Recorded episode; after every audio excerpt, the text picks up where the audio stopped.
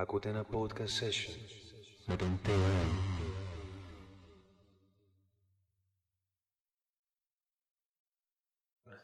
Φίλες και φίλοι, καλώς ορίσατε σε ένα ακόμα podcast session. Μετά από πραγματικά αιώνες, έτσι δεν είναι Δημήτρη; Έτσι είναι. Μετά από αιώνες ε, τεχνικών ζητημάτων και προβλημάτων που θα πρέπει να επιληφθώ πολύ σοβαρά και πολύ υπεύθυνα την επόμενη φορά. Αλλά όπως και να έχει είμαστε πάλι εδώ για άλλη μια φορά. Ε, εν καιρό πανδημίας αλλά ταυτόχρονα και καύσωνα. Ε, εντάξει, εγώ προσωπικά δεν την παλεύω. Τώρα να σε ρωτήσω το αυτονόητο αν την παλεύεις εσύ; Με τον καύσωνα όχι. Λοιπόν, ε, στο συγκεκριμένο podcastάκι έχουμε καλεσμένο τον ε, Jim, τον Jim Gika, ο οποίος ε, είναι ένας μουσικός, ε, γνωστός από το Χαλάνδρι, σε μια φάση που βρέθηκα τις προάλλες και ακούγαμε live μουσική με τα παιδιά, τα οποία έχουν κάνει το Χαλάνδρι ένα γνώριμο στέκι, ένα καλό στέκι γενικώ για αυτούς ε, οι οποίοι θέλουν να ανταλλάξουν απόψεις γύρω από τη μουσική κτλ. κτλ. Ε, τον ε, Jimmy τον γνώρισα εκεί. Στα πλαίσια λοιπόν του podcast, ενός ενημε- ενημερωτικού συγγνώμη podcast, το οποίο έχει σαν στόχο να προάγει άτομα τη μουσική τους, την τέχνη τους, την διαφορετική τους έκφραση στα πράγματα. Ε, και να μιλήσουμε βεβαίως και για ποικίλα θέματα, από κοινωνία μέχρι το μπάσκετ, που λέει ο λόγος. Ε, έχουμε λοιπόν στην συντροφιά μας τον ε, Τζιμ. Γεια σου, Τζιμ. Καλησπέρα λοιπόν και από μένα. Χάρηκα πάρα πολύ που ήρθες στην παρέα τελικά. Ε, εντάξει, ζοριστήκαμε λίγο να το καταφέρουμε, αλλά τελικά μαζευτήκαμε και αυτό έχει τη μεγαλύτερη σημασία. Ε, από ό,τι ξέρεις και σου είπα, James, στο προηγούμενο, σε ένα από τα προηγούμενα συγγνώμη podcast, είχαμε εδώ το φίλο Τέο Κέι, με τον οποίο μιλήσαμε ε, γύρω από θέματα μουσικής, ε, αγαπημένους τους καλλιτέχνες.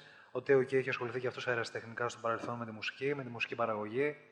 Ε, λίγα λόγια για τη δικιά σου ε, μουσική έκφραση, γενικώ το bio, το μουσικό το δικό σου, Jim. Ωραία. Εγώ γενικά ε, ασχολήθηκα... Καταρχάς παίζω κιθάρα και πιάνο.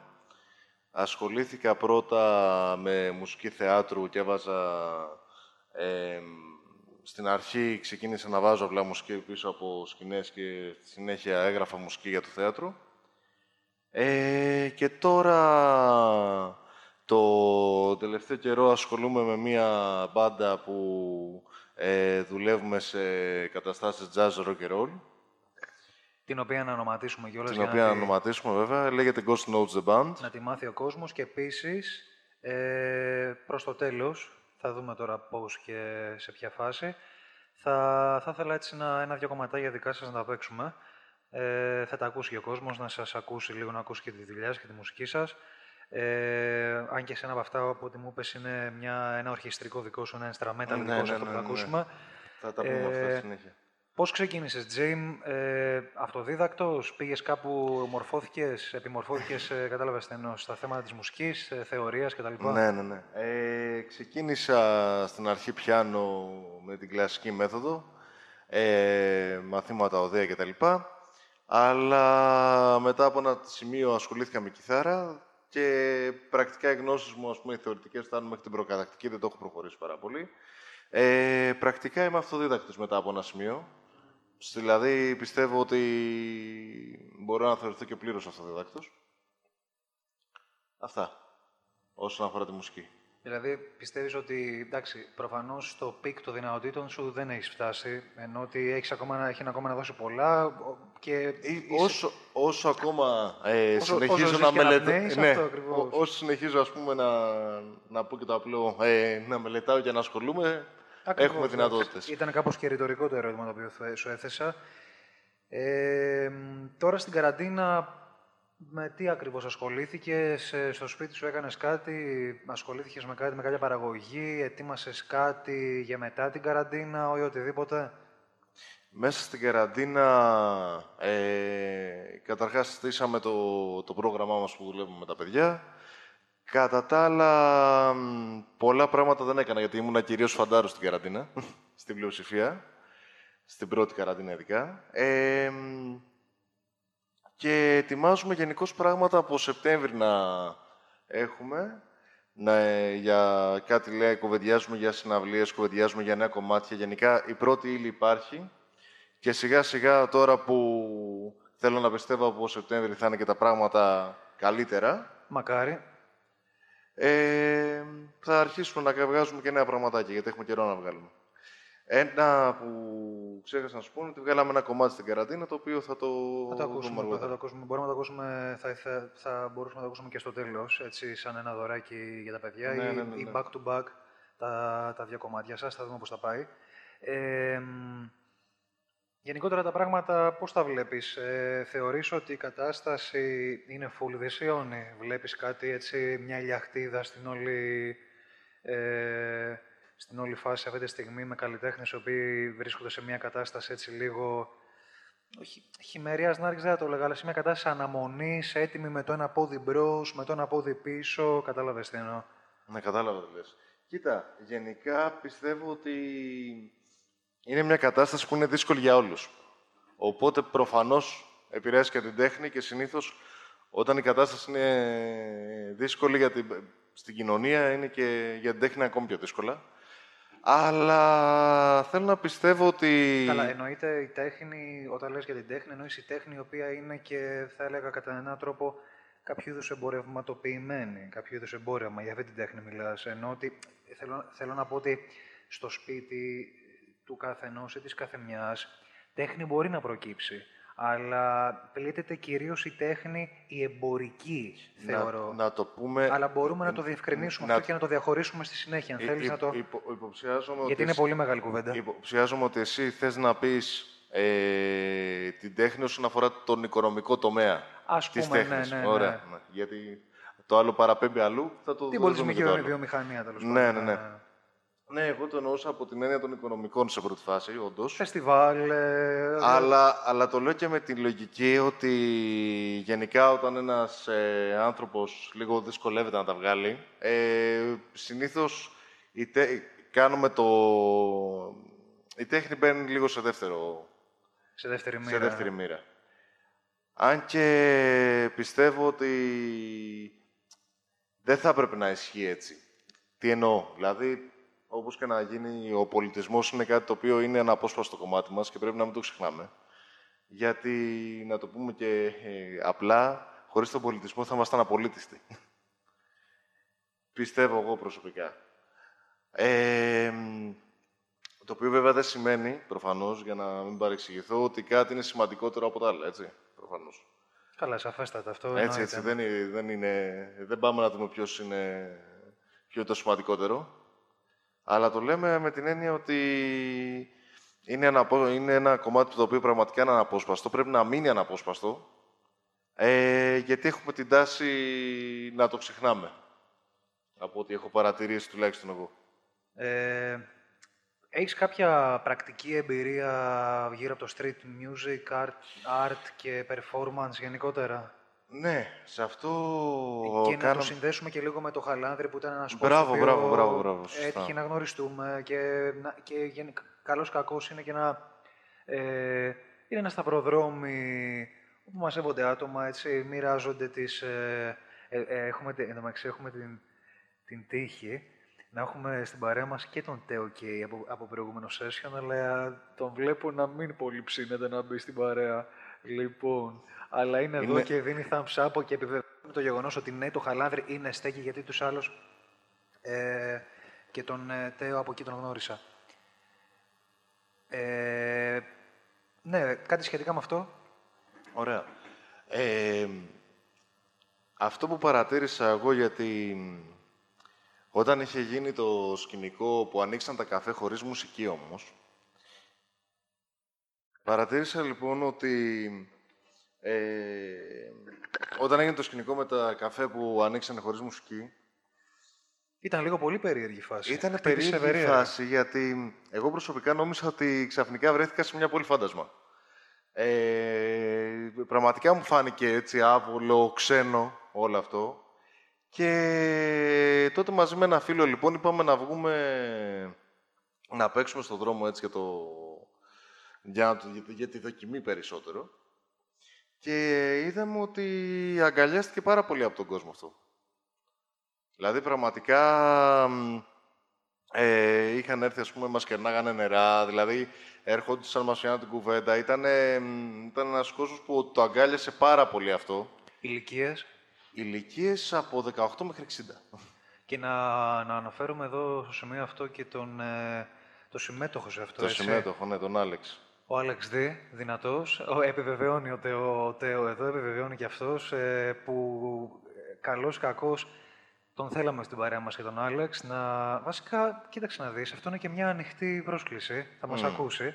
Alex, you're next. λοιπόν, ε, ούτως ή άλλως θέλω να πω και στα παιδιά τα οποία θα ακούσουν ότι η προσπάθειά μου είναι μια προσπάθεια, όπως είπα και πριν, να, να μαζέψουμε φωνές ανθρώπων της πόλης ή και μη της πόλης να μας μιλήσουν για την εμπειρία τους γύρω από την ζωή κατά κύριο λόγο. Αν η εμπειρία τους, η πρωταρχική εμπειρία τους γύρω από τη ζωή είναι η μουσική, του- η μουσική έκφραση, η δημιουργική τους έκφραση, η καλλιτεχνία τους ή οτιδήποτε, είναι ευπρόσδεκτοι να έρθουν να μιλήσουν γι' αυτό. Ούτως ή άλλως, τα podcast, έτσι όπως τα βλέπω να αναπτύσσονται, ε, και έτσι όπως πολύ εύλογα μου είπες και εσύ, τα βλέπω να πηγαίνουν σαν, κάτι, σαν κάποιο είδους library slash diary. Έτσι, κάποιο είδους ημερολόγιο, κάποιο είδους, ε, ξέρεις, ε, αρχείο συλλογής ανθρωπίνων ας πούμε, εμπειριών. Έτσι το έχω στο μυαλό μου. Οκ. Ε, πάμε λοιπόν ε, στα, τη- στα του ηλικιακού, από όλες τις ηλικίες και τα λοιπά. Ε, προφανώς, ε, εντάξει, δεν θέλω να μιλήσω για... Δεν θέλω να το, να το πάμε σε επίπεδα να μιλάμε τώρα για χρήματα ή οτιδήποτε. Ε, αυτό είναι it's up to you και θεωρώ, εννοείται, ότι το μεγαλύτερο όφελος ίσως να μην είναι το χρηματικό στις περιπτώσεις αυτές. Τώρα, ε, εγώ δεν άλλο θέλω να σου πω. Άστο τώρα με το, με το χρηματικό. Αυτό που πρέπει να κρατήσουμε είναι ότι το βασικότερο μάλλον πρέπει να κρατήσουμε από όλα αυτά είναι ότι ο κόσμος το έχει ανάγκη. Δηλαδή ο κόσμος έχει χάσει την επαφή με, τε, ειδικά εκείνη την περίοδο, έχει χάσει την επαφή με τη live μουσική. Είχε χάσει, είχε καιρό να έρθει σε επαφή με αυτό το, το πράγμα που το λέμε live. Το έχει χάσει. Και γι' αυτό Ε, πιστεύω κιόλας και το ότι αντίδρασε έτσι. Θα σε πάω λίγο πι- θα σε πάω προ, προ, προ πανδημίας. Θεωρείς ότι παραδοσιακά έτσι, και στατιστικά με βάση τους ανθρώπους που έχεις ε, συναναστραφεί κτλ.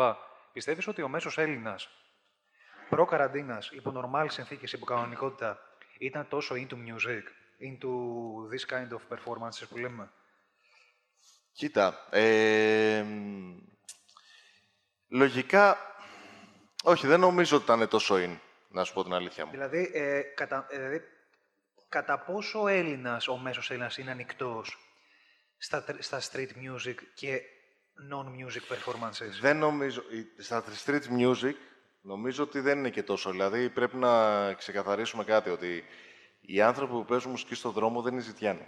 Πρέπει λίγο να το ξεκαθαρίσουμε αυτό, γιατί υπάρχει μια τέτοια αντιμετώπιση, ειδικά από ανθρώπους παλαιότερων γενιών, που δεν, το βλέπουν περίεργα. Δεν είναι έτσι. Ε, αυτό που μου είχε πει μια μουσικός του δρόμου, γιατί εγώ πρακτικά το έκανα για λίγο καιρό και δεν το, έκανα, δεν το κάνω σοβαρά. Ε, μ, αυτό που μου είχε πει μια μουσικός του δρόμου που το έκανε σοβαρά όντως, ε, είχε κάνει το εξής. Λέει, λέει ότι εμείς αυτό που κάνουμε είναι να προσφέρουμε τη μουσική μας ελεύθερα σε όλους. Και όποιος θέλει, ανταμείβει. Και επίσης, αυτό που πρέπει να πω ε, από μένα είναι ότι η μουσική του δρόμου, γενικά, θεωρώ ότι είναι πιο καλή, όχι πιο καλή, ότι είναι πιο δύσκολο αυτό που κάνουν να σου τραβήξουν την προσοχή ε, με τη μουσική τους. Γιατί σκέψου ότι όταν πηγαίνεις σε μια συναυλία, είναι πιο πηγαίνεις γι' αυτό. Είναι, ναι, είναι πιο στοχοποιημένο, είναι ένα συγκεκριμένο Έχεις target μπει στο group. mood ότι πάω να κάνω αυτό. Ναι, ναι, ναι. Είναι το, είναι το περιεχόμενο το συγκεκριμένο που ξέρεις ότι ε, ε, εθελούσια πας, καταβούληση πας, Μπράβο. κατάλαβες. Δεν είναι κάτι το οποίο σου τράβηξε την προσοχή. Την άρα, προσοχή. άρα εδώ μιλάμε και για κάποιο ταλέντο του καλλιτέχνη να, παίξει με τον, με, με τον, με, τον, με τον κόσμο που διέρχεται εκείνη τη στιγμή.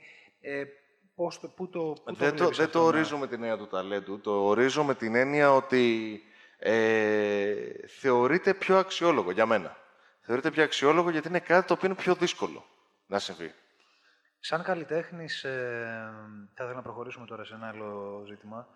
Σαν καλλιτέχνης, Jim, θα έκανες ποτέ συνεργασία με κάποιον άλλο καλλιτέχνη, ο οποίος είναι λίγο πιο mainstream από τα γούστα σου; Και όταν λέω πιο mainstream, ενώ θα έκανες ποτέ συνεργασία με κάποιον ο οποίος ε, γράφει trap; Ε, εγώ προσωπικά νομίζω ότι δεν θα έκανα, αλλά να πω γιατί το νομίζω. Γιατί... Ναι, αυτό που έγκυται είναι σημαντικό. Μπράβο. Αυτό το λέω περισσότερο με τη λογική ότι εμ, εγώ ασχολήθηκα με την jazz γιατί ήταν μια μουσική η οποία με ενέπνε και μου ήταν ήτανε προσιτή σε μένα, να το πω απλά. Οικία, κάτι, ναι. Οικία.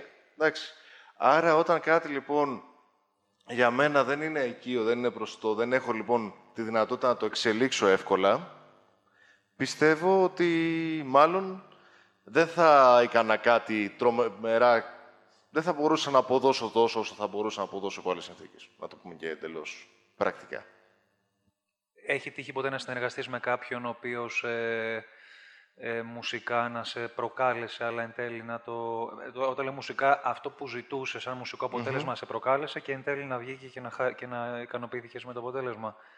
Ή να έδωσε ένα thumbs up στον εαυτό σου, ας πούμε. Παρόλο που ήταν μουσική που μου ήταν ε, σε άσχετο ως τελειώνεις. Ε, αν όχι άσχετη, τεχνικά προκλητική. Ναι, έγινε, αν και δεν το έχουμε βγάλει αυτό ακόμα. Ξεκίνησε μαζί με έναν ε, φίλο, ο οποίος ασχολείται με κλασική μουσική περισσότερο. Ε, μ, και πήγαμε να κάνουμε μια ε, συνεργασία του πιο σύγχρονου ήχου με την κλασική μουσική, αλλά προς το παρόν, λόγω χρόνου, έχει μείνει εκεί. Εν δυνάμεις στο μέλλον, πολύ πιθανό να το κάνουμε. Μακάρι, με το καλό. Ε, μου είπες πριν για μουσική θεάτρου. Μμμ. Ε, από Σεπτέμβρη, λοιπόν, ε, θα περιμένουμε κάτι; Ε, από Σεπτέμβρη, καταρχάς, να πω το εξής. Ε, Και εννοείται ξα- θα το, θα το βγάλουμε και πρώτη έτσι, μπροστά. Ε, Εντάξει, εντάξει. και, οπτικο, και οπτικοακουστικά, γιατί μην ξεχνάμε, μεταξύ σοβαρού και αστείου, από Σεπτέμβρη υπάρχει περίπτωση να έχουμε και καλύτερο φακό. Λοιπόν, ε, τέλος πάντων, ε, αυτά είναι τα, τα inside jokes. Ναι, ναι, ναι. Ε, μ, Κοίτα, γενικά ε, ξαναξεκίνησε αυτό το εγχείρημα τώρα το, το 19 που έγινε με μια... Ε, με τη λογική της θεματικής μουσικής και η θεματική μουσική τι εννοούμε. Εννοούμε ότι με βάση ένα θέμα, μια κατάσταση, γράφεται μια μουσική και αντίστοιχα ε, δημιουργείται και ένα βίντεο που συσχετίζει την εικόνα με, το, με τον ήχο. Ε, σε ένα τέτοιο εγχείρημα, λοιπόν, έκανα ε, το 2019 ένα ε, κομμάτι που έχει να κάνει με τη δημιουργία. Αυτό ήταν το θέμα του. Το οποίο το έκανα, το βίντεο το έκανα σε συνεργασία με την ηθοποιό τη Μάρο Λεσιώτη. Και ήταν ε, πρακτικά μια επιστροφή στην ε, μουσικοθεατρική κατάσταση. Ε, προφανώς θα ήταν κάποιο, κάποιο είδους ε, performance art, δηλαδή κάποιο είδους ε, ε, κάποιο performance δικό της. Κάποιο... ναι, ναι, ναι, ναι, ναι, πρακτικά ήταν η μουσική από πίσω, που στην οποία έκανα ένα performance εκείνη πάνω και σαν θεματική είχε τη δημιουργία. Ωραία, το αφήγημα αυτό λοιπόν έχει, έχει να κάνει με, την, ε, με τη δημιουργία. Το θεωρώ και πολύ καλή πάση αυτό που μου λες για να... Καλά, εννοείται πως μου το έχεις ήδη δώσει το υλικό ε, για να το πασάρω. Ας πάμε σε αυτή τη φάση να το ακούσουμε, ε, να δούμε λίγο πού θα μας πάει, πού θα μας ε, τοποθετήσει και να φανταστούμε και ώρας και τη Μάρο να, έστω να, ένα, να κάνει ένα, ένα, χορευτή, ένα χορογραφικό δικό της και επανερχόμαστε.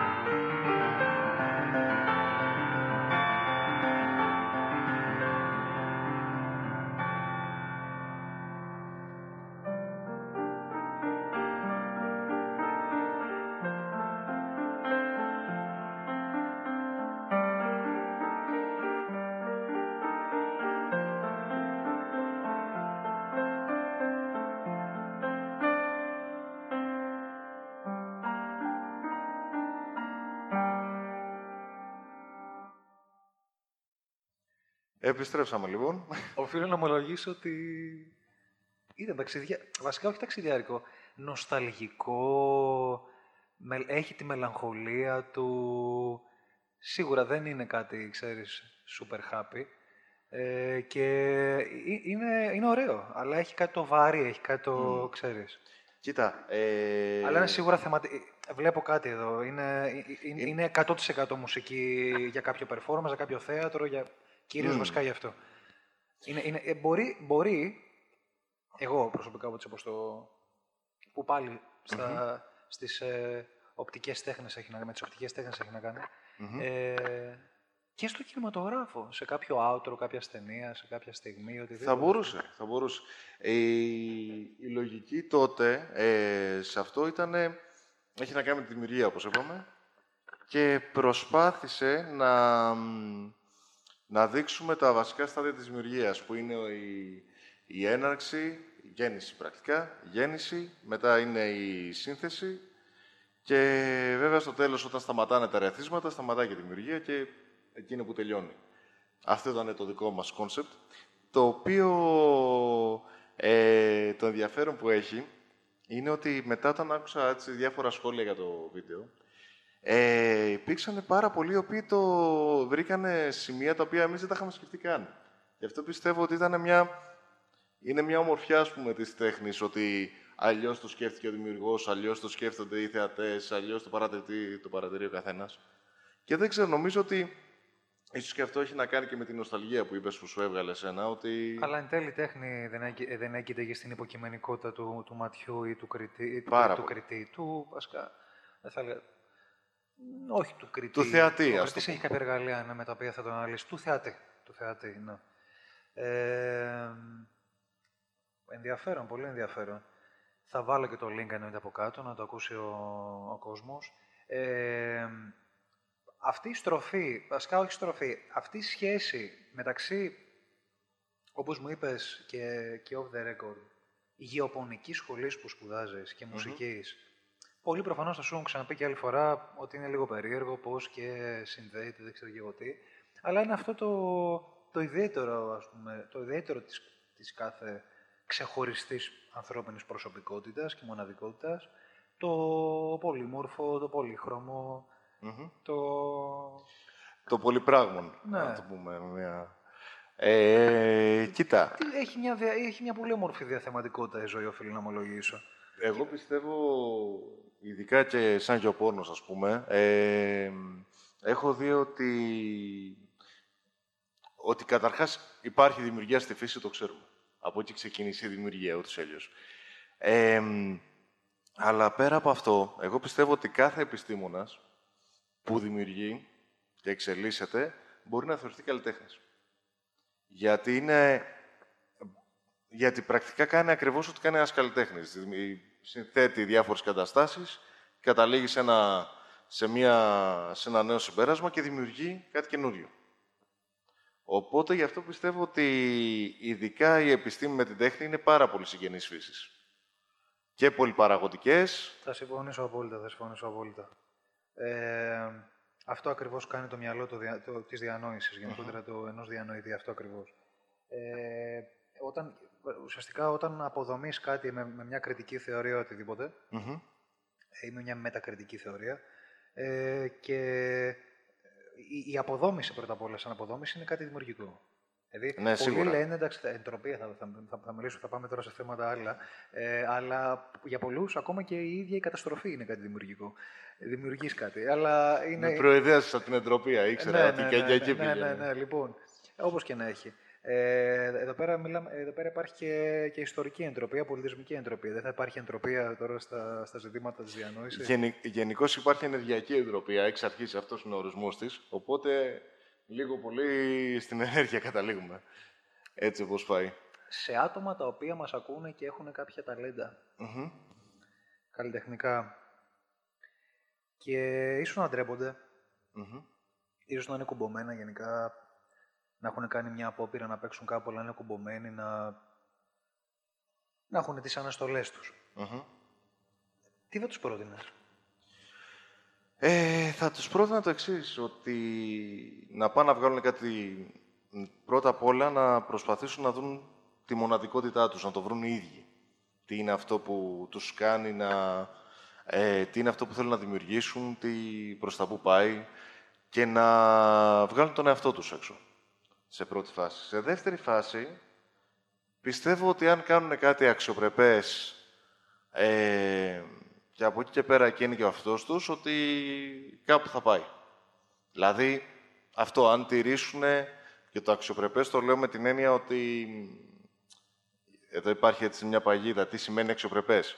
Και θέλω να σου πω σε αυτό, ε, να μπω σφίνα, ίσως αυτά τα παιδιά να συνθλίβονται περισσότερο ή να κλείνονται περισσότερο όταν ξέρουν πως ε, μια τεράστια βιομηχανία θεάματος και μαζικής παραγωγής θεάματος, δημιουργίας θεαμάτων και ακουσμάτων κτλ. Ε, ουσιαστικά ε, τους συντριβει ε, τους συντρίβει, τους συντρίβει τα όνειρα. Τι εννοώ, τι εννοώ με αυτό, ότι... Ε, είναι προκατηλημένη, ας πούμε. Ε, υπάρχει μια συγκεκριμένη προκατάληψη, μια, σημαίνει, μια συγκεκριμένη στερεοτυπία. Για παράδειγμα, ίσως να, να μπλοκαριστεί παραπάνω αυτός ο οποίος έχει, για παράδειγμα, δύο-τρεις συνθέσεις δικές του, οι οποίες δεν είναι καθόλου μα καθόλου η τραπ του σήμερα. Ή μπορεί να σκέφτεται ότι αυτή η μουσική δεν θα είναι και τόσο πιασάρικη στα αυτιά των περισσότερων ή, ή, ή να θεωρεί ότι η μουσική του είναι μόνο για δύο-τρία για, τους, για τους οικείους του και ίσως και για μερικά μετρημένα στα δάχτυλα likes και views που μπορεί να κάνει κάποιοι σε, στο YouTube κανάλι του, για παράδειγμα. Κοίτα, θα σου πω το εξής που έχω παρατηρήσει. Ε, γενικά η μουσική, πιστεύω αρκετά και οι τέχνες, αλλά θα το πάω στη μουσική λόγω εμπειρίας, ε, είναι καθαρά υποκειμενική μετά από ένα σημείο. Δηλαδή, αν να το πάμε και με βάση τη, την ψυχολογία, έχει να κάνει ξεκάθαρα με τα ακούσματα του καθενός. Και τη συσχέτιση με το τι έχει μάθει να ακούει, τι θέλει να ακούσει κτλ. Ε, για παράδειγμα, ένας μεταλλάς θα αποδεχτεί τη death metal πολύ περισσότερο από ό,τι θα την αποδεχτώ εγώ. Έτσι. Ε, οπότε, βγάζει αυτό που έχει, κάνει τη δοκιμή του και βλέπει και βέβαια, εννοείται, δεν είναι για όλους, γιατί δεν είναι όλοι εκεί για να ακούσουν τη μουσική. Αυτή. Δεν είναι, πρέπει για να μπορέσεις να, να δώσεις σε κάποιον κάτι, να, να μπορέσεις να του δείξεις κάτι, πρέπει να ανοίξεις τα μάτια του. Πρέπει να είναι διατεθειμένος να ακούσει αυτό που θα του βάλεις. Ας πούμε, μου είχε τύχει ένα παράδειγμα, επειδή λες και για την τραπ, μου είχε τύχει ένα παράδειγμα με ένα φίλο, ο οποίος τον ε, άκουγε ραπ. Πολύ και τέτοιο. Λοιπόν, πάω να του βάλουμε ένα κομμάτι και του λέω, για άκουσε το έτσι, να μου πεις μια άποψη. Και έκανε το εξής πολύ ενδιαφέρον. Το ξεκινάει, το βάζει στη μέση με ένα κλικ, το ξαναβάζει στη μέση με ένα ακόμα κλικ και το τελειώνει. Λέει, ok, okay, εντάξει, δεν θέλω να ακούσω. Αυτός λοιπόν πρακτικά άκουσε τρία δεύτερα του κομματιού και έβγαλε άποψη. Αυτό σημαίνει αυτός είναι προκατειλημμένος ως ακροατής από πριν. Ότι θέλω να ακούσω αυτό. Τέλος. Δεν με απασχολεί τίποτα άλλο. Σε αυτόν δεν υπάρχει πιθανότητα ποτέ να σε ακούσει γιατί δεν θέλει να σε ακούσει. Οπότε δεν πρέπει να λέμε ποιοι θα με ακούσουν. Πρέπει να λέμε πάμε να το δούμε και όσοι είναι διατεθαμένοι να ακούσουν, θα ακούσουν. Πολύ σωστό. Πάρα, πάρα, πάρα, πάρα πολύ σωστό. Ε, κάποια άλλα χόμπι δημιουργικά εκτός από τη μουσική; Ε, όχι, δεν νομίζω ότι έχω κάτι. Είμαι... Μου φτάνει. Ναι θα αντάλλαζες ε, κάποια, ε, κάποιο, κάποιο εργασιακό μέλλον ε, σε ό,τι έχει να κάνει με, την, ε, με τον τομέα σου, τη γεωπονία, αν μπορούσε να έχεις την επιλογή αυτή με κάποια διάκριση στη μουσική και βιοπορισμό ίσως και στη μουσική; Κοίταξε, θα σου φοβαντήσω. Ε, καταρχάς, επειδή, όπως είπες για τις ανασφάλειες που έχουν όλοι όσοι ξεκινάνε, επειδή και εγώ στο ξεκίνημα είμαι, οπότε τις ίδιες ανασφάλειες έχω, και ανασφάλειες πρακτικά όντως μεταφράζονται σε βιοποριστικά ζητήματα. Εν ολίγης, επειδή, όπως και να έχει, προς το παρόν, επειδή δεν έχω δεν έχω την ίδια άνεση στο γεπωνικό σου έχουμε τη μουσική, στο γεπωνικό τομέα. Και το λέω με την έννοια ότι η μουσική με γεμίζει ακόμα πολύ περισσότερο από ό,τι στο γεωπονικό τομέα. Οπότε, ναι, προφανώς θα έλεγα, άμα γίνεται, πάμε.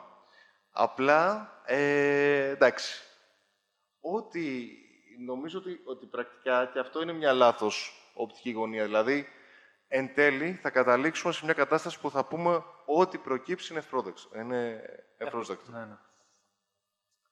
Και νομίζω ότι αυτή είναι και η σωστότερη ε, σκέψη. Γιατί, όπως λέει, βλέπαμε και εμένα, δεν θυμάμαι πώς το λέγανε αυτό που μας έχεις ε, βάλει να δούμε, Ναι, ναι, που είδαμε ένας, τώρα. ε, είναι ένας ε, ψυχολόγος ο οποίος ε, ε, ε, είναι σκληρός, αρκετά σκληρός, ο Σαμ Βάκνιν.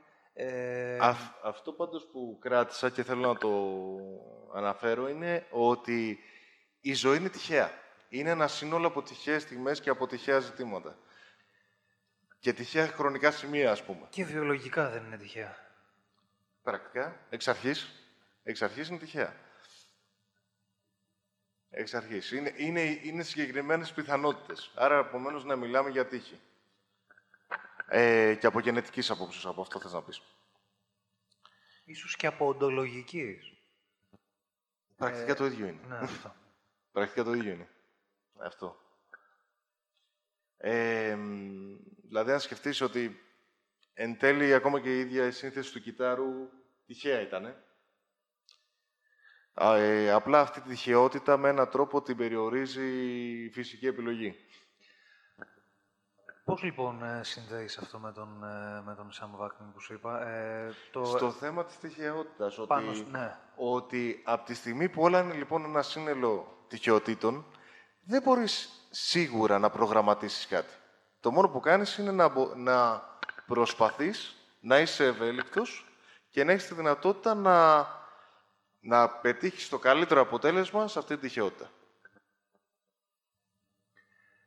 Στα, στα, του, στα του να πετύχει κάποιος μουσικά, για Μμμ. παράδειγμα. Έχεις ε, διακρίνει κάποιες μεθοδολογίες συγκεκριμένες, οι οποίες μπορεί να πετύχουν; Πέρα από την, εντάξει, προφανώς είναι και είναι η επιμονή, να υποθέσω να είναι αποφασισμένος, κα, Ναι, ναι, ναι. κάποιες βασικές Κατα- αρχές. Θα σου πω. Καταρχάς, εμ, η επιτυχία σίγουρα απαιτεί δύο βασικά πράγματα. Υπομονή και επιμονή. Τίποτα άλλο. Γιατί κανείς δεν γεννήθηκε επιτυχημένος, κανείς δεν θα... εμ, κανείς δεν θα βρει και έτοιμα. Το μόνο που πρέπει, θέλει για μένα προσοχή, είναι ότι άμα κυνηγάς την επιτυχία, είναι πολύ εύκολο να καταλήξει αυτοσκοπός. Πάρα πολύ εύκολο. Που δεν θέλω να το πάω καβαφικά ότι δεν μας ενδιαφέρει η θάκη, μας ενδιαφέρει το ταξίδι. Και άντε μετά να βγεις από αυτό το φαύλο κύκλο. Μπράβο, καταλήγεις στο τέλος, είναι... Ειδικά, ας πούμε, πι- πιστεύω ότι στη μουσική πρέπει να συμβαίνει πάρα πολύ αυτό και στις τέχνες, ότι καταλήγεις, επειδή λίγο πολύ ε, στην ε, σύγχρονη πραγματικότητα, όταν δουλεύεις με ένα, σε ένα επάγγελμα, γιατί και η μουσική επάγγελμα είναι, ε, το οποίο είναι αβέβαιο, ή τουλάχιστον είναι λιγότερη η βεβαιότητα σε σχέση με τα υπόλοιπα, ε, έχω στην τάση από τον περίγυρο να, να, σε, να προσπαθεί να σε αποκλείσει από αυτό. Έτσι. Και αυτό από τη μία είναι θεωρητικά σωστό γιατί σου λέει όχι πρέπει να πας με την πιο safe μέθοδο. Απ' την άλλη, εάν πας σε κάποιο επάγγελμα το οποίο δεν σου κολλά καθόλου και δεν είσαι καθόλου παραγωγικός, πάλι θα αποτύχεις. Έτσι. Γιατί δεν θα είσαι καθόλου παραγωγικός. Οπότε, για μένα, εκεί που καταλήγουμε για το θέμα της επιτυχίας είναι ότι η επιτυχία είναι σχετική. Η επιτυχία ως επιτυχία έτσι πλήρως δεν υπάρχει. Και για τα άτομα όμως τα οποία αγαπούν πολύ την καλλιτεχνία και την τέχνη και θα θέλουν να βιοποριστούν από αυτό. Παιδιά, προσπαθήστε.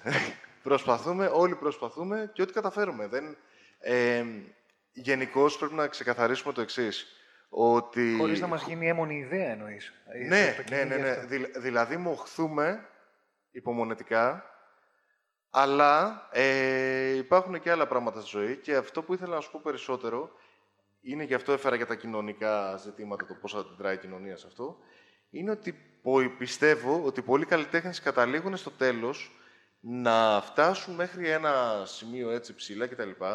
Πιο πολύ για να αποδείξουν στους άλλους ότι το κατάφεραν. Και σκέφτομαι ότι σκέψου λίγο πόσο περίεργο είναι ότι καταλήγεις να λες «Α, εγώ θέλω να κάνω αυτό». Γιατί για αυτόν και αυτόν και αυτόν τον λόγο που τελικά καταλήγεις να ικανοποιείς τον περίγυρο. Και δεν πιστεύω ότι συμβαίνει μόνο στην τέχνη. Δηλαδή, ας πούμε, πόσοι καταλήγουν σε ένα πανεπιστήμιο, τελειώνουν ένα πανεπιστήμιο, το οποίο στην πραγματικότητα δεν το θέλανε καθόλου. Έτσι. Ε, χρόνια. Χρόνια. Έτσι. Είναι άπειρος ο κόσμος. Και είναι άπειρος ο κόσμος γιατί σου λέει «Α, θα το παρατήσεις». Δηλαδή, έχω συναντήσει άτομα, ειδικά και στη δικιά μας τη σχολή, που επειδή έχει πολλά μαθήματα, κάποια στιγμή ε, η σχολή σε αφήνει πριν την αφήσεις. Οπότε, όταν βλέπεις κάτι τέτοια πράγματα, λες, είναι σωστότερος αυτός που έφυγε νωρίς, γιατί ήξερε ότι θα καταλήξει ένα γολγοθά, ο οποίος δεν θα τελειώσει ποτέ και θα έχει ένα ακόμα μεγαλύτερο γολγοθά μετά, παρά ένας ο οποίος λέει Α, οκ, θα φτάσω ας πούμε 30 χρονών για να πάρω το πτυχίο και εν τέλει θα καταλήξω να είμαι σαν τον 25 που δεν έκανε τίποτα, ας πούμε. Και πρακτικά θα έχω πετάξει άλλα πέντε χρόνια από τη ζωή μου χωρίς λόγο. Για κάτι που δεν μ' άρεσε, δεν με ικανοποιούσε, δεν ήταν αυτό που έπρεπε να ασχοληθώ. Πάρα πολύ σωστό.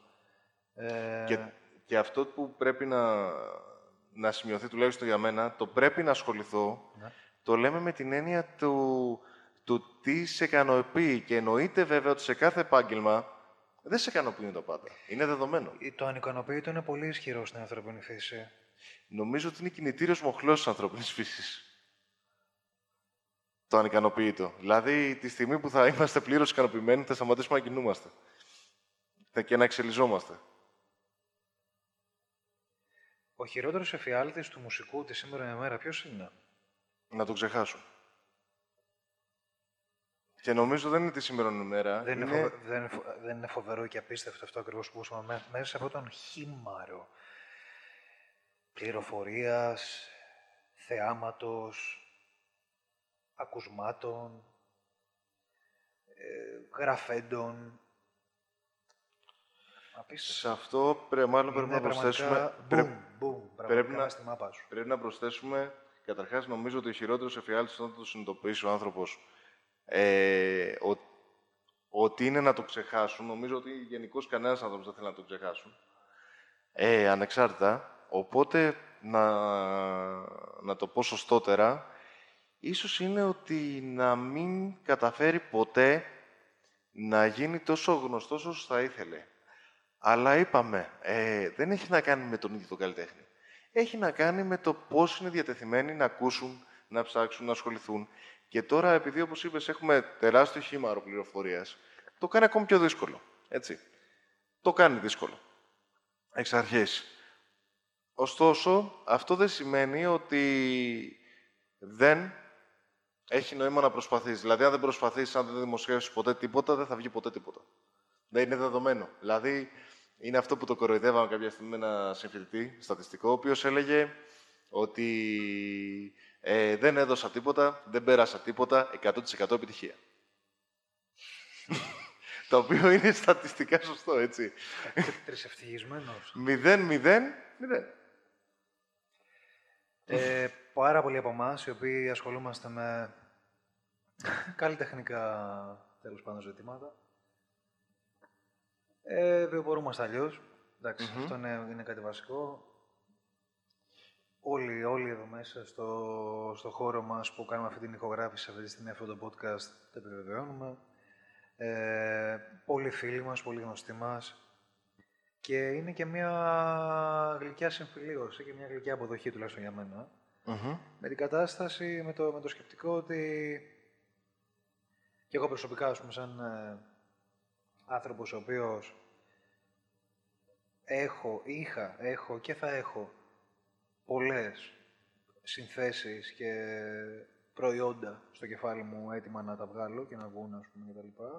Προϊόντα τέχνης, μουσικής, mm-hmm. πολιτισμού, τέλος πάντων. Γιατί δεν είναι μόνο το, η μουσική, είναι και το τι μπορεί να γράφει ο καθένας κτλ. κτλ, κτλ. Ε, πολλές φορές ε, εγώ, και εγώ ίδιος σκέπτομαι πω, πω, άλλος ένας μέσα στο καζάνι των εκατοντάδων, χιλιάδων άλλων. Κατάλαβες; Ναι, κατάλαβα. Αυ- αυτό, να πω μια αλήθεια που πρέπει να, να τη Δηλα- πούμε. δηλαδή, στην ουσία, ε, που θέλω να καταλήξω, έχουμε εμείς οι, καλ- εμείς οι καλλιτέχνες οι οποίοι θέλουμε, έχουμε, έχουμε κάποιον διακαή πόθο, Sony και ντε, να αναγνωριστούμε ή να μείνει αιωνία μας η μνήμη αφού φύγουμε από εδώ αφήνοντας ένα συγκεκριμένο πολιτισμικό προϊόν πίσω μας, με το όνομά μας, με την υπογραφή μας κτλ. Αυτό, αυτό που περιγράφεις, Είναι, είναι ένας κρυφός μας πόθος που δεν τον παραδεχόμαστε. αυτό που περιγράφεις είναι μια ωραιότατη ματοδοξία που πιστεύω ότι αντικατοπτρίζει τους πάντες. Δηλαδή, ας πούμε, όταν... Και είναι για αυτό που λέγαμε πριν, ποιος είναι ο μεγαλύτερος εφιάλτης του ανθρώπου, Ναι. η λύθη. Όμως, οι Αιγύπτιοι άφησαν πυραμίδες. Σωστά. Οι αρχαίοι Έλληνες άφησαν κάποια συγκεκριμένα μνημεία τελετουργικά. Ωραία. Ναούς. Ε, δεν σκέφτηκαν το γεγονός «Α, στήνουμε άλλο ένα», όμως εδώ υπάρχει κάτι. Σε αυτές τις περιπτώσεις, πες ότι είναι κάποια, για, για παράδειγμα, ε, με, μέγα αρχιτεκτονικά έργα κτλ, Μμμ. κτλ, κτλ, τα οποία, οκ, πραγματικά θέλαν να κάνουν την απόλυτη θυσία και να αποφασίσουν να κάνουν κάτι μεγαλειώδες. Γκάουντι. Ναι. Σαγκράτα Φαμίλια. Ναι, ναι. Γι- γι- γιγαντιαίας μορφής και, και συμβολής και, και πραγματικά να αντέξει.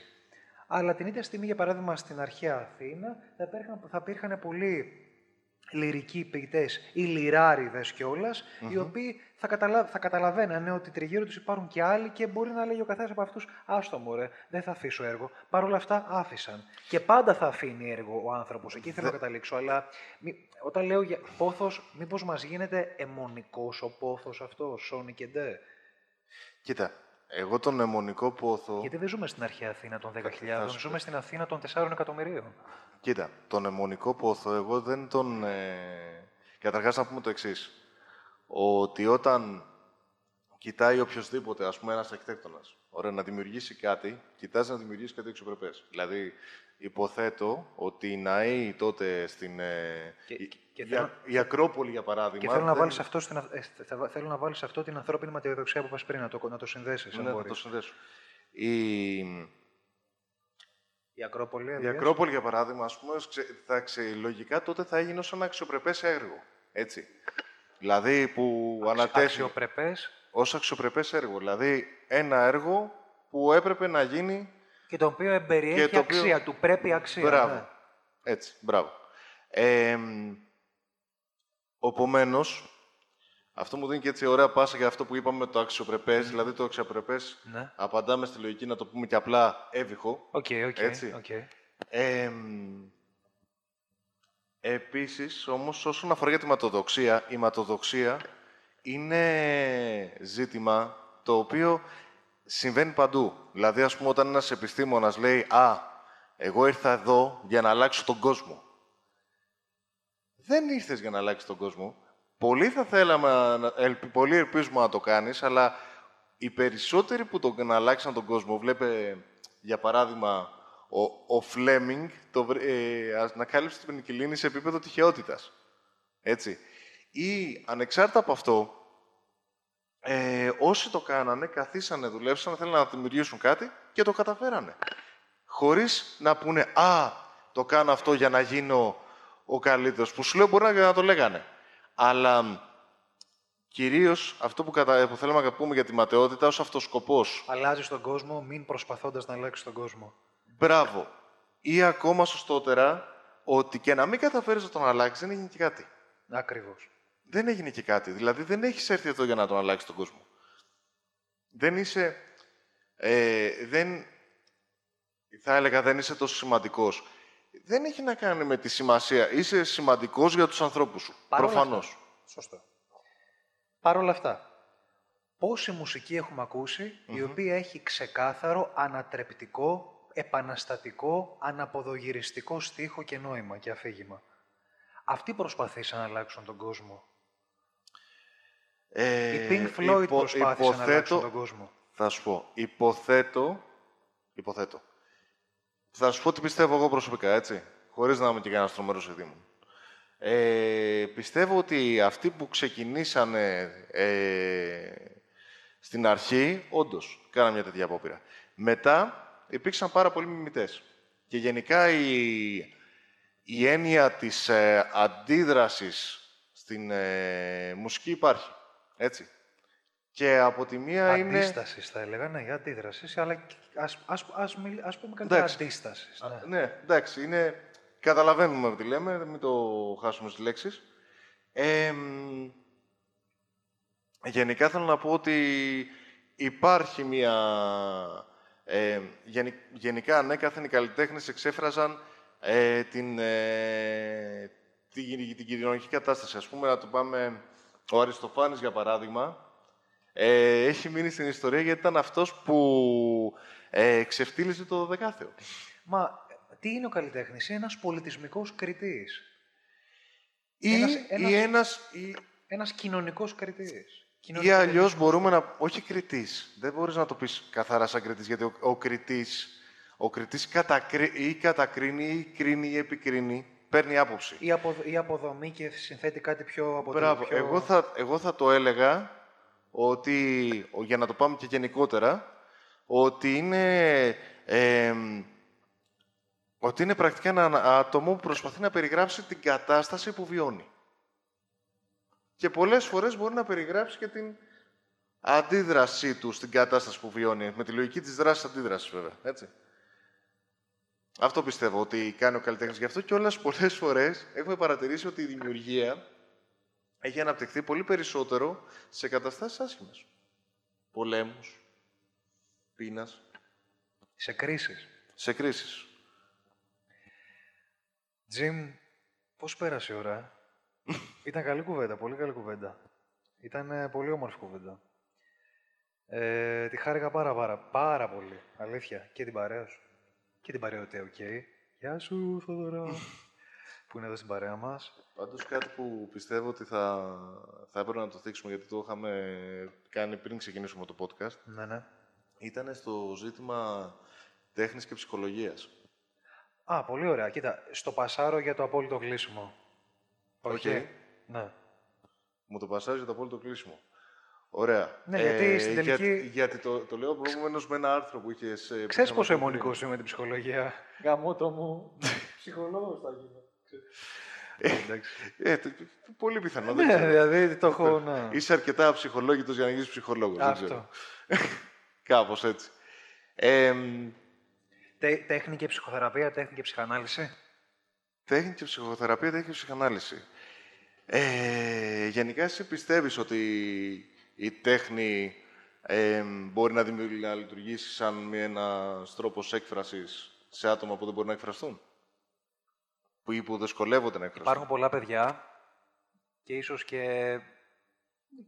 παιδιά, έφηβα, έφηβα άτομα, τα οποία έχουν κάποιες δυσκολίες στην έκφρασή τους. Όμως, παρόλα αυτά, για παράδειγμα, μπορεί να είναι τα παιδιά αυτά να έχουν κάποια νοητική υστέρηση. Μα, δεν μου άρεσε αυτή η λέξη καθυστέρηση να πάρει. λοιπόν, κάποια νοητική υστέρηση. Αλλά παρόλα αυτά να υπάρχει ένα απίστευτο δημιουργικό ταλέντο μέσα τους. Ε, το γεγονός ότι θα βρεθούν σε μία τάξη μαζί με άλλα παιδάκια. Θα ζωγραφίσουν. Μπορεί το ένα, ξέρεις, στα κλεφτά να βλέπει τι ζωγραφίζει το άλλο. Σου λέω τώρα για Μμμ. παράδειγμα. Κοινωνικοποιούνται. Εγώ- Ε, σπάει αυτό το κουκούλι της απίστευτης, ίσως και παθολογικής εσω- εσωστρέφειας που έχουν. Μμμ. Ναι, μεν εσωστρέφεια, αλλά τρομακτικά επίπεδα νοημοσύνης, ε, μπορεί και μαθηματικής νοημοσύνης, μουσικής νοημοσύνης κτλ. Αλλά απίστευτη εσωστρέφεια. Είναι full παρεξηγημένα τα παιδιά με αυτισμό. Full. Ε, και ε, είναι κοινώς αποδεκτό αυτό. Full παρεξηγημένα, αλλά πολύ ιδιοφυή. Εγώ Υπάρχει, υπά- υπάρχουν, πο- υπάρχουν έρευνες πάρα πολλές, οι οποίες στατιστικά το αποδεικνύουν αυτό. Στατιστικότατα. Λοιπόν, ε, και Και επίσης, το ξέρεις πάρα, πάρα πολύ καλά, πως πολλοί καλλιτέχνες που μέχρι πρώτον δεν το ξέραμε, τε- εν τέλει καταλήξαμε να μαθαίνουμε για αυτούς ότι έπασχαν Μμμ. από, κά- από κάτι το ψυχικά ιδιαίτερο. Έτσι. Αλλά παρόλα αυτά άφησαν αυτό που άφησαν. Και λες, wow, αυτός, κατάλαβες τι εννοώ, ότι ε, υπάρχει αυτό. Ε, θεωρώ λοιπόν ότι σε αυτό το τομέα τουλάχιστον η, η τέχνη, τουλάχιστον το, το καλλιτεχνικό εργαστήρι θα βοηθήσει πάρα πολύ τα παιδιά αυτά και κυρίως θα τα βοηθήσει να ε, αναδείξουν μέσα σε ένα ομαδικό πνεύμα και να, πάρουν, και να παίρνουν και ένα υγιές feedback έτσι, από, το, από, τον, ε, από τον καθοδηγητή τους. Ε, πιστεύω ότι μπορεί να βοηθηθούν. Ναι. Αλλά επίσης συμβαίνει και το άλλο. Μπορεί να βοηθηθεί ακόμα και αυτός νοητικά. Να επεκτείνει τους, νοητικοί, τους νοητικούς του ορίζοντες, τους, ακόμα και τους συναισθηματικούς. Μμμ. Να αναπτύξει, να, να, Συναισθησία. Περισσότερο, περισσότερο ενσυναίσθηση. Περι, πε, πε- Συναίσθηση, ε, ναι. η συναισθησία είναι όταν αναμειγνύεται, να το, δι- να, το, δι- να το πούμε εδώ, που δεν ξέρουν, όταν αναμειγνύονται είναι μια ιδιαίτερη κατάσταση, δεν θα έλεγα πάθηση, μια ιδιαίτερη κατάσταση, στην οποία ο άνθρωπος μπερδεύει ήχους με χρώματα, ε, α- α- Μμμ. αντιστρέφει τη θέση των χρωμάτων στη θέση των, ε, των ήχων, ακούει το, το κόκκινο, ε, κατάλαβες τι εννοώ. Ε, ε, έχει, ε, το, το, το αισθητήριό του όργανο έχει πάθει ένα μικρό κοκομπλόκο, ας πούμε, στο, στο, στο, ε, Μπο- ε, μπο- εγκεφ- ε, εγκεφαλικά, σε ό,τι έχει να κάνει με, το, με, με, το, με τον λοβό, με, τους, λο- με τον λοβό, ο οποίος, ε, με τους λοβούς οι οποίοι ε, συλλαμβάνουν τα, τα, τα νευρικά ερεθίσματα. Όπως και να έχει, μην μιλάμε τώρα για επισ- τόσο επιστημονικά. Ε, Μπορούμε να το πούμε, ας πούμε, με τον... Ε, θα, η θα- ενσυναίσθηση πο- πο- πώς, πώς, μπορεί, πώς μπορεί να, ας πούμε, να, να, να καλλιεργηθεί, να, να, να οξυνθεί, να τη σκαλίσουμε για να κάνει μια κίνηση εναρχητική προς τα πάνω. Γιατί πολλοί, ε, πιστεύω πως όλοι έχουμε εμπαθή, όλοι έχουμε τη συνέστηση, Μμμ. ε, απλά πρέπει να, αναχε- να αναρριχηθεί. Ε, για παράδειγμα, προβάλλουμε μια ταινία, η οποία ταινία έχει να κάνει, για παράδειγμα, με έναν, με έναν σπαραγμό κοινωνικό. Με έναν, για παράδειγμα, με τη ζωή κάποιων προσφυγόπουλων, τα οποία ξεριζώνονται από τη χώρα τους ή ένα ντοκιμαντέρ. Ο άνθρωπος ο οποίος θα πάει να παρακολουθήσει αυτό το ντοκιμαντέρ, αν είναι πραγματικά ανοιχτός, πρώτα απ' όλα ανοιχτός στο οπτικό ερέθισμα, αλλά ταυτόχρονα και αφηγηματικό ερέθισμα, να είναι ανοιχτός να προσλάβει, να προσλάβει και, να, και να κατανοήσει την, την μεταφορικότητα του κινηματογράφου, την αλληγορία του, τε- τι- αλλά και τι- ταυτόχρονα κυριολεκτικά να καταλαβαίνει τι βλέπει. Να μην πάει, να μην πάει σαν ένας lifestyle ε, τύπος ο οποίος Να μην είναι γενικώς προκατηλημένος. Προκατηλημένος, αλλά ξέ, ξέρεις πόσοι lifestyle φιλέσπλαχνοι άνθρωποι, αλλά φαινομενικά φιλέσπλαχνοι, που το παίζουν στον, κυρί, στο, στον περίγυρό τους ότι εγώ ναι, είμαι της αλληλεγγύης, πάω και αφήνω κουβέρτες στη, γο- στην ε, κολεκτίβα της γωνίας κτλ. Πάνε και βλέπουν καθαρά, ε, μόνο και μόνο επειδή το παρεάκι είναι, π.χ. για παράδειγμα, ε, είναι το alternative, πάμε να δούμε, ή, όχι το alternative, το, το alternative, το, το παρεάκι το οποίο ε, έχει κάποιες απόψεις ελευθερίας, ισότητας, δικαιοσύνης, να πάει για παράδειγμα να δει μια, ένα ντοκιμαντέρ και μέσα δεν μπορεί να βαριέται. Αυτό δεν μπορεί να το ξέρεις αυτό. Γενικά, γενικά εσύ θες να πεις, ε, από ό,τι καταλαβαίνω, για Υπάρχει, την αντίδραση υπάρχει του και ο φαίνεστε- lifestyle θεατής. Εκεί Ναι, θέλω να ότι του καταλήξω. φαίνεστε. Λοιπόν, Άστο το, τα να λέγοντα είναι αυτά. πραγματικά ανοιχτός, όχι προκατελημένο και να ανοίξει το μυαλουδάκι του. Ο ενήλικας, ο οποίος θα πάει να δει για παράδειγμα μια ταινία πόνου και θα συναισθανθεί ακόμα και σε απόσταση το σπαραγμό και το κλάμα μιας μάνας ε, προσφυγίνας ενός ανθρώπου ο οποίος λέει την ιστορία του, ο οποίος κλαίει σε μια κάμερα μπροστά και λίγο παραπίσω ακούς κρότους από πολυβόλα ή οτιδήποτε. Έτσι. Μιλάμε για πολύ βασικά πράγματα.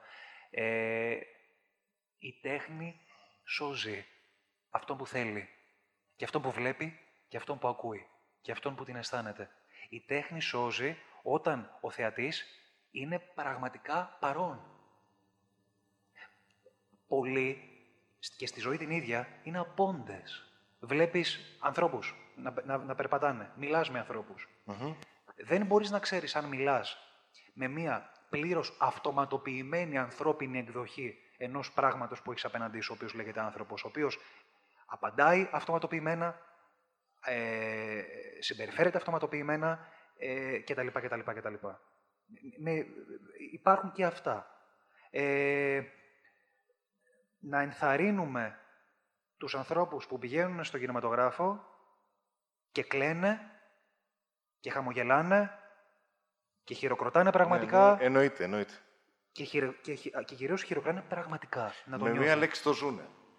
Με τους ανθρώπους που είναι ανοιχτοί να το ζήσουν. Αλλά μ, Και με αυτό το, με αυτό το crescendo... σε- Ε, πριν, πριν σε κλείσουμε το Κρεσέντο, κάτι να συμπληρώσω που είπαμε για, το, μ, για τα παιδιά με, με αυτισμό. Δικιά μου άποψη, χωρίς να είμαι κάποιος δήμον, υποψιάζομαι το εξής ότι επειδή είναι κάποια παιδιά που σκέφτονται διαφορετικά, αυτή η διαφορετική τους προσέγγιση είναι αυτή που τη- πιθανώς δίνει και ένασμα στην, ευθύ, στην ευφυΐα τους. Δηλαδή, το ότι είναι σαν να, ε, ότι είναι σαν διαφορά σε θέμα οπτικής γωνίας. Στο τέλος, τέλος. Επίσης, για το θέμα της τέχνης, ότι αν βοηθάει ή όχι την, ε, ε, τέτοια άτομα. Πιστεύω... Τα, τα υγιή ήταν τα, αυτό που λέμε φυσιολογικός. Μπράβο. Ε, Τους, ε, τους μέσους θεατές, ένα τον μέσο θεατή. Όχι μόνο αυτό. Θέλω να πω ότι στη- η τέχνη βοηθάει και στο θέμα της κοινωνικοποίησης ούτως ή άλλως. Δηλαδή, ειδικά, ας πούμε, για παράδειγμα, το λέω σαν απλό παράδειγμα και πιο απτό, ε, το επίπεδο του θεάτρου, επειδή στο θέατρο, σαν, ε, όταν σου δίνεται δυνατότητα να αποδειχθείς ένα ρόλο, μπορείς και μαθαίνεις να αποστασιοποιείσαι, αλλά ταυτόχρονα να αποκτάς και μια ενσυναισθησία σε ένα χαρακτήρα που είναι ο ρόλος που πρόκειται να αποδειχθείς. Άρα ταυτόχρονα και σου δίνει τη δυνατότητα της έκθεσης μέσω ενός προσωπείου, οπότε, θε- οπότε αισθάνεσαι ασφαλής και σου δίνει και τη δυνατότητα να ανακαλύψεις ένα χαρακτήρα. Έχω μια ερώτηση και με αυτή, Και κα- κάνουμε και, και το και, κρεσέντο, με- και με ναι. αυτή να κλείσουμε. Θα μπορούσες να μην γέλαγες σε ταινίες του Θανάση Βέγκου, αλλά πραγματικά να μην ένιωθες πως πρέπει να γελάσεις, αλλά να τον παρακολουθήσεις πάρα πολύ ζωντανά Μμμ. εκείνη τη στιγμή, αποσπώντας την νοητική σου εκείνη τη στιγμή κατάσταση από κάποιο είδους αντίδραση με γέλιο σε αυτό που κάνει. Αλλά να το δεις τελείως υπό ένα ρεαλιστικό αλλά μη κομικό. Όχι, Μη- δεν θα μπορουσα Γιατί, θα, γιατί με- από τη στιγμή που λες ότι είναι καθαρά ρεαλιστικό, μου απαγορεύεις να αντιληφθώ το σουρεαλιστικό της ταινίας. Άρα, με- για να καταλήξουμε για αυτό που είπαμε για το να το ζεις εννοείς. Δηλαδή, ας πούμε, είχα δει κάποια στιγμή κάτι το οποίο δεν ξέρω αν ισχύει ή όχι. Όμως δεν, όμως δεν ξέρεις πραγματικά αν αυτός ο οποίος δεν γελάσει με τον Βέγκο δεν μπορεί να αντιληφθεί πραγματικά ότι αυτό που κάνει είναι κομικό, αλλά να, κρα- αλλά να είναι σε μία, να, να κάνει ένα, ένα διαφορετικό focus, Λοιπόν, σου- να σου- συγκεντρώνεται διαφορετικά στην Σου έχω ταινία. παράδειγμα για αυτό που λες. Το οποίο δεν ξέρω αν ισχύει ή όχι. Έχει γίνει σε ταινία που έχει να κάνει με τον συγγραφέα του Peter Pan. Ο, κιν- ο κριτικός κινηματογράφου δεν θα γέλαγε. Άκου, περίμενε. κατα- για- κα- αυτό, πα- κα- και- κα- ε, κα- κάπου κάτι τέτοιο πάω. Κατάλαβες τι εννοώ; Περίμενε. Είχε γίνει... Ε, υπάρχει μια ταινία η οποία νομίζω λέγεται «Στη χώρα του ποτέ», κάπως έτσι δεν θυμάμαι. Ε, η οποία έχει να κάνει με τον συγγραφέα του Peter Pan. Και δείχνει ότι ο συγγραφέας, λοιπόν, επειδή είχε κάνει ένα παιδικό έργο, αλλά τότε τα, τα έργα ήταν μόνο για τους ενήλικες, έβαλε παιδιά μέσα ε, έμεσα. Χωρίς να το ξέρουν. Έβαλε μέσα παιδιά. Και ξαφνικά οι ίδιοι ενήλικες αρχίσαν να γελάνε και να αντιλαμβάνονται με την παιδική πλέον αντίδραση, επειδή είχαν δίπλα παιδάκια να γελάνε και παρασυρθήκανε και βγάλαν αυτό το «Όχι, είμαι ενήλικας, είμαι αποστασιοποιημένος και πρέπει να είμαι έτσι». Δηλαδή, αυτό που το παιδί που χάνεται και εν τελικά δεν ξέρω αν αυτό το παιδί που γίνεται ενήλικας είναι εν τέλει υγιής ενήλικας τη στιγμή που αποτρέπει τον εαυτό του από, Από την αυθεντικότητα του. από την αυθεντικότητά του και του απαγορεύει να, να αισθανθεί πραγματικά. Ε, τελευταίο πρωτού, πρωτού μας αφησουμε Ε, είχα πάει, είχα δει βασικά, αλλά και έχω πάει. Ε, είχα δει πρόσφατα μια ταινία του, του Οικονομίδη, ο οποίος ο Οικονομίδης είναι στιγνός κοινωνικός ρεαλισμός, ο οποίος ο Οικονομίδης, ξέρεις, ε, καταχράζεται το, το υβριολόγιο. Ναι, πάρα πολύ. Πολλοί γελούσανε. Γάμο το μου δεν τη ζεις έτσι την ταινία. Μην γελάς. Είναι, είναι πολύ σοβαρό το γεγονός ότι έχει βάλει, το, ότι έχει βάλει ακόμα και το Βρυσίδη στην υπερβολή του. Κοίτα, θα Είναι, σου πω- είναι πολύ σοβαρό. Για μένα είναι πολύ σοβαρό. φίλε. Θα σου πω την αλήθεια. Εγώ τη μόνη που έχω δει του Κονομίδη και ρε, το, το λέω εντάξει γιατί αυτή έχω δει για να μπορέσω να βγάλω άποψη. Ε, έχω δει μόνο το σπιρτόκουτο. Α, Εντάξει. all, all, ti- all, all, είναι All time classic, ε, ναι. Legend, legend. Ωραία. Το οποίο να σου πω την αλήθεια, εγώ προσωπικά κατανόησα την, ε, την ανάγκη για υπερβολή που έβαλε. Γενικά η υπερβολή, επειδή ε, κάποια στιγμή είχα ασχοληθεί και με τον Ιονέσκο, ο οποίος είναι θέατρο παραλόγου, εξορισμού, ε, η υπερβολή είχε την, έχει πάντα τη λογική του, όταν υπερβάλλεις κάτι, στο να το εκθεάσεις σε ένα επίπεδο που ε, να, το, να το υπεραναδείξεις για να, πώς να το πούμε, όταν ας πούμε ένας κωμικός υπερβάλλει για να και γίνεται αστείος, πρακτικά ας πούμε είναι ένας τραγικός χαρακτήρας, ο οποίος υπερβάλλει τα χαρακτηριστικά του και φαίνεται κωμικός.